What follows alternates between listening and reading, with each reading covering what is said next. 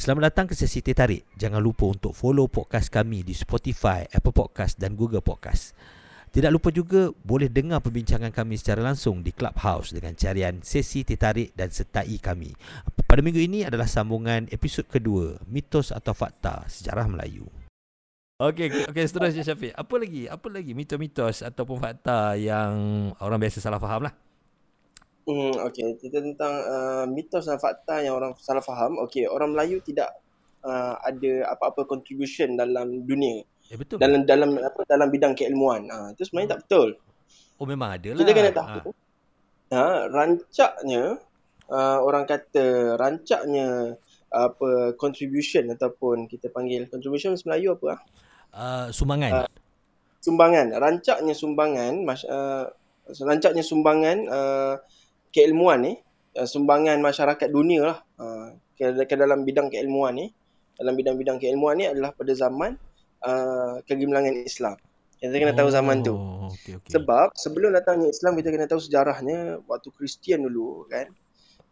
Orang Kristian sendiri pun tahu macam mana Galileo Galilei bila dia jumpa, bila dia kata sebenarnya bumi ni bulat dan kemudiannya gereja mengambil tindakan, Leonardo da Vinci dan sebagainya. Teruk dulu. Dia apa sahaja yang menyalahi gereja, maka tu itu ajaran sesat lah tu. Kultus lah tu. Jadi macam ni, jadi bila Islam datang ke dunia Melayu, dia tak datang semayang 5 waktu saja. Dia tak datang yang tu. Kalau kita tengok dalam manuskrip Melayu, kedatangan Islam di tanah Melayu ni sebenarnya datang dengan syahadah semata-mata tau. Pada generasi ketiga dan generasi keempat barulah masyarakat, lagi-lagi raja-raja lah, baru dia orang nak belajar semayang. Adalah pada generasi ketiga dan generasi keempat. Okey, generasi keempat lah lambat jugalah.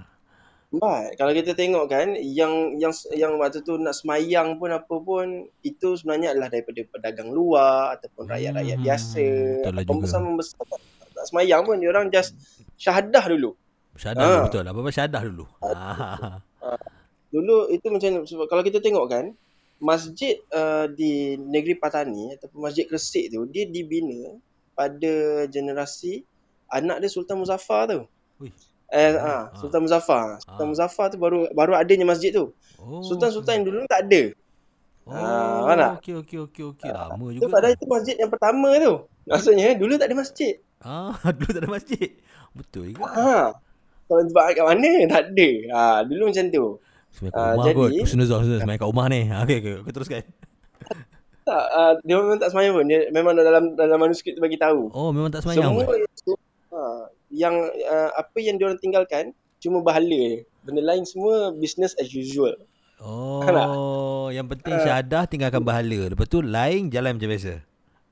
Lain jalan macam biasa. Business as usual. Okey, jalan macam biasa. Sampailah generasi yang ketiga keempat baru diorang semayang. Okey, dan kemudiannya Islam ni apabila diorang datang, kenapa generasi ketiga keempat baru mula menerima Islam? Dia bukan satu agama yang mengajar solat semata-mata. Dia reform pentadbiran, perundangan daripada politik, sosial dan sebagainya. Islam reform. Selepas itulah sebab tu kita tengok banyak manuskrip adalah dalam tulisan Jawi sehingga kan ramai masyarakat keliru. Orang Melayu ni dia tak ada tulisan asal ke? Kenapa banyak Jawi? Sebenarnya kita ada tulisan kita sendiri, Rencong, Palawa dan sebagainya. Tapi disebabkan sebelum kedatangan Islam, orang Melayu ni dia tak pernah mementingkan ilmu. Dia tak pernah mementingkan penulisan. Tak ada semua ni. Dia tak tahu kenapa aku nak kena belajar. Dunia ni kan seronok-seronok. Itu asalnya orang Melayu.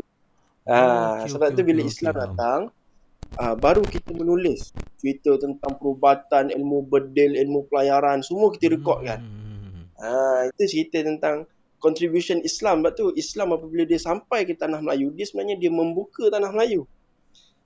Sebab tu kemuliaan bangsa Melayu ni dia takkan jadi ke mana kalau tak ada kemuliaan Islam tu. Okey. Faham.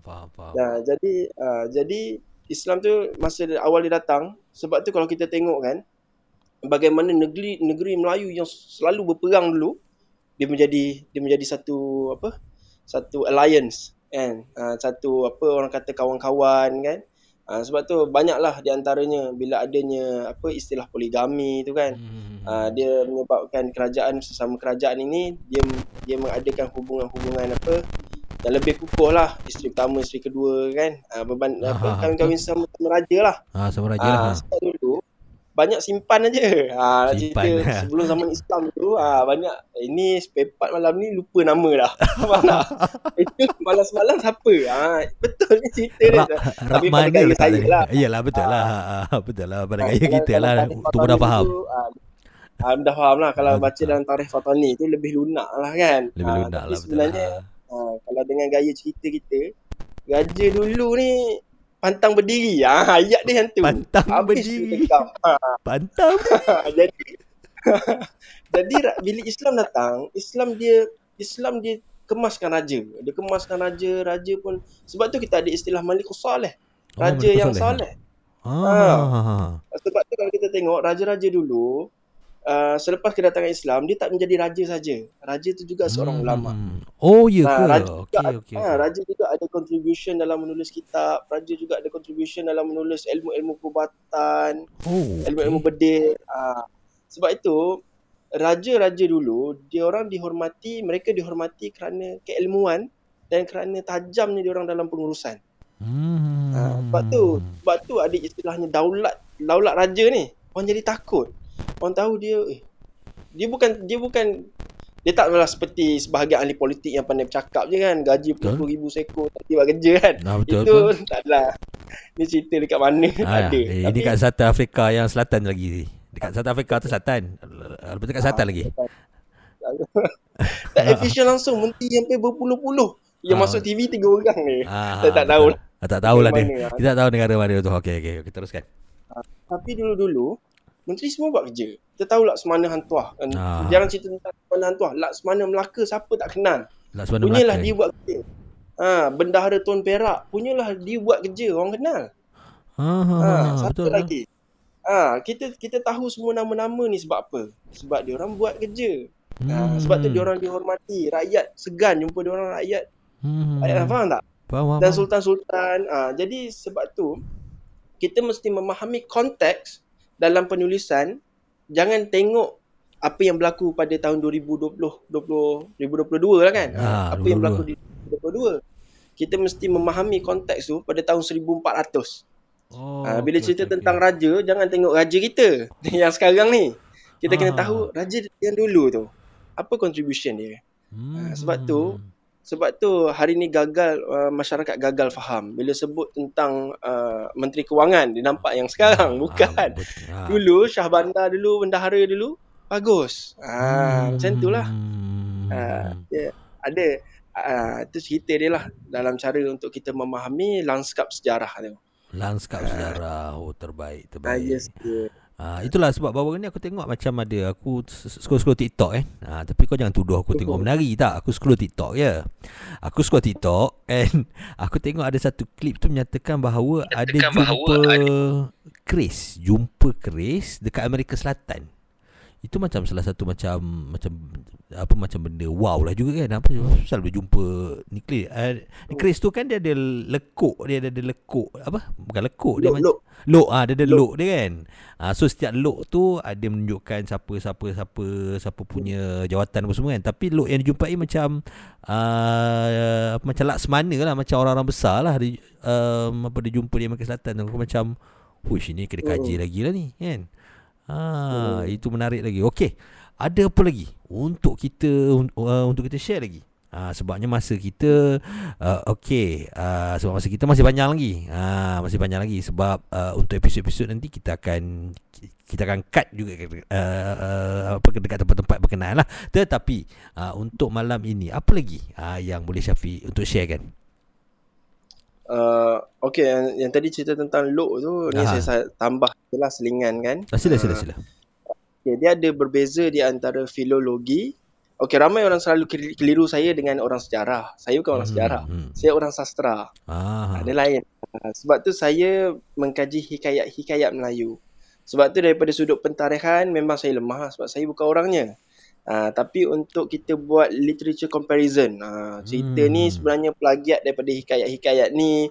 ini sebenarnya cerita sebenarnya apa simbolik, apa makna kepada simbolik peristiwa ni. Itu bidang saya. Itu kita panggil dia bidang sastra lah, filologi. Kan orang sastra ni kan dia puitis kan. Puitis agak. Dia cakap lain. Dia macam pungguk rindukan bulan. Sebenarnya dia nak gambarkan benda lain kan. Bukan dia rindukan pungguk ke bulan tu bukan. Bukan. Itulah kita panggil dia sebagai perkataan yang ada simbolik kan. Macam peribahasa, bidalan, itu bidang saya. Tapi apabila cerita tentang keris apa semua, ini arkeologi. Betul. Dia dah ada artefak. Itu bukan bidang saya. Sebab tu ramai orang confused. Dia tanya, Syafiq, betul ke dulu kerajaan ini? Itu bukan bidang saya. Itu kena tanya Awan Wafdat. Sebut nama dia. Nanti kita ajak dia. Okey.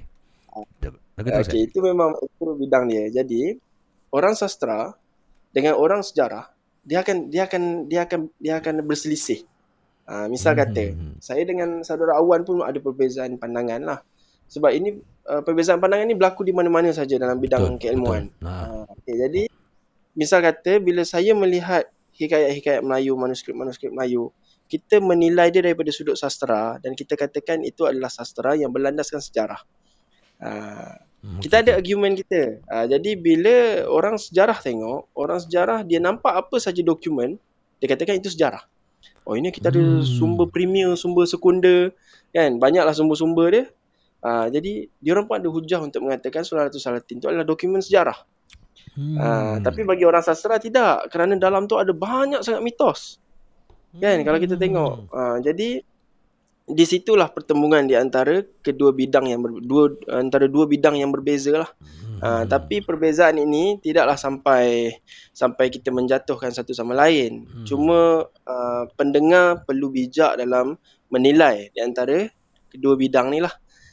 Dia mesti memurnikan, mengharmonikan dua maklumat ni supaya dia mendapat satu jawapan yang tuntas lah. Tuntas ni lama tak dengar. Lama tak dengar tuntas. Supaya dia tuntas. Sebab supaya dia tidak menerima secara bulat. Oh, rupanya raja-raja kita ni daripada keturunan siapa? Banyaklah keturunan. Ada orang kata Iskandar Zulkarnain lah, ada daripada kerajaan dewa-dewa lah, dewa langit, dewa bumi. Dewa. Jadi betul, kalau kita tengok daripada keinderaan, amboi main dia punya cerita.